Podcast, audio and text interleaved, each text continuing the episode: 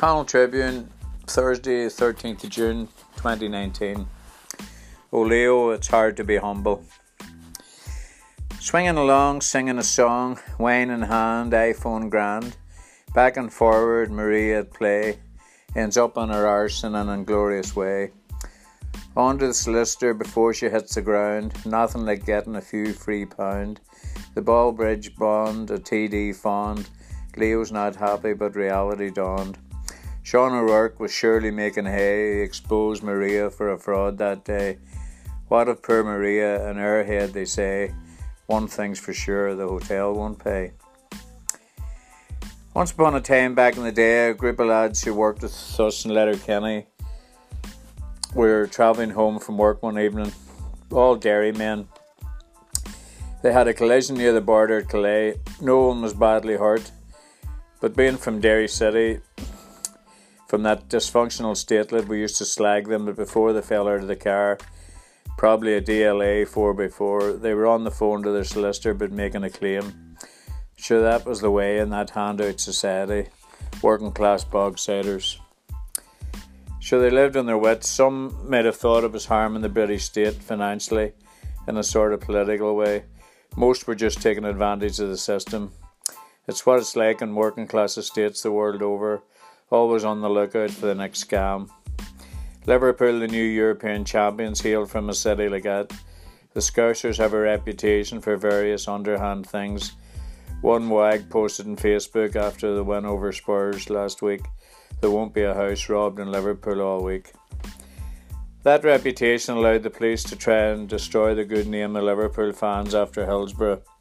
That it didn't succeed was down to the good people of the city, similar to the people of Derry after Bloody Sunday.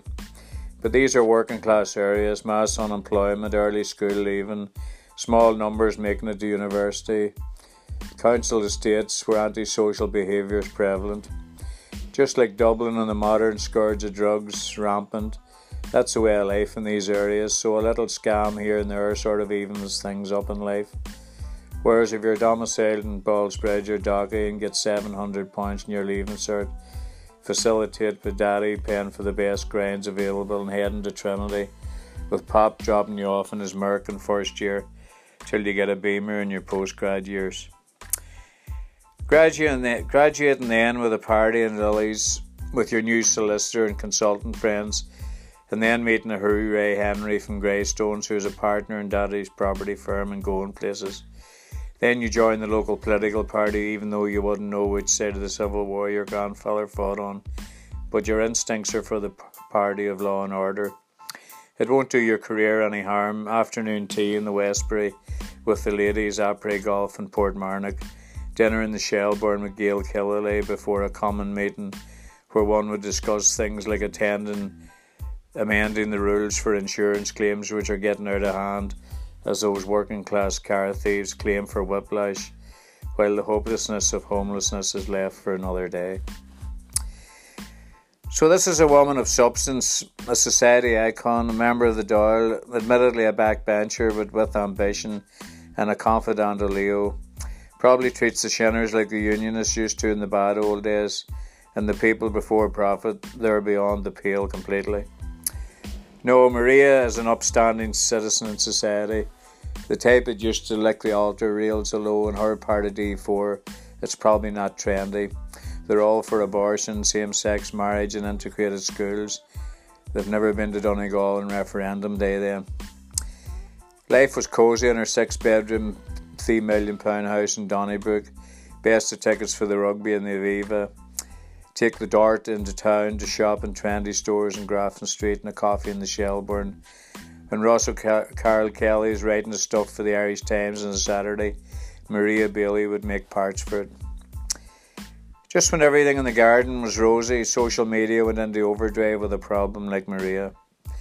There was the elegant TD with her solicitor friend having drinkies after a turf tough day at the office when Maria decides to have a go in the swing in the Dean Hotel, the latest gimmicky attraction to Dublin South Side. So, with a full glass of Chardonnay in one hand and the bottle in the other, she flies through the Dublin evening breeze like a bird in distress. Without being supervised and no hands to steady her in her way, she suddenly takes flight and lands on her arse. It must have been a terribly distressing situation for a member of the government party. What should one do in the situation? Slip quietly into the loo and let a friend fix her painted nails, which were damaged and cost a fortune earlier. Maybe refrain from taking a selfie, phone a taxi, subtly slip out of the hotel by a side entrance, and get home to hubby and have a warm, bubbly bath. Did the TD for Laoghaire do that? Not a chance.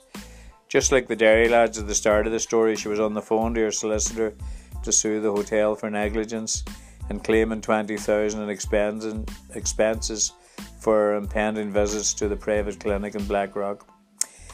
The difference being, of course, that she lives in a two million pad in South Dublin as a TD and a hundred thousand a year, and should be set an example to the rest of society. But oh no, Maria Bailey set out to screw the system. Still, Maria might have got away with it if she'd have kept her mouth shut, but she had an attitude to go with her sense of entitlement, insisted on claiming off the hotel, and then to compound matters even worse, she went on to RTÉ Radio and Sean O'Rourke. I happen to know Sean from playing in the NUIG Golf Society, and he takes no prisoners, nearly at golf for as a, a Dáil deputy. Sean lured her in, and Maria talked herself into infamy. By the time Sean called it quits, Maria was on the road to oblivion, a social media star to the embarrassment of Leo and the government. Ministers dropped her in the shit like the Titanic hitting the iceberg. Shane Ross, a man himself not averse to controversy, joined the condemners. Oscar's Cafe Bar in Smithfield named its cocktail bar after. Maria even had the audacity to bring it up in the Shannon, saying the Dean Hotel should have had the swing in question supervised. So there you are now. Life is wonderful. Every day you hear something you've never heard before. As Ross O'Carroll Kelly would say, that dumb bird on the dart has created havoc and hilarity on the airwaves overshadowing the five Healy-Raes or the Greens or even my good friend Wee John. It's been a great week, entertaining and fun even before the Donald arrives.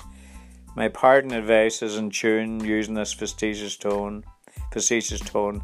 In future, if on a night out, to paraphrase Teresa Mannion, don't take unnecessary swing rides.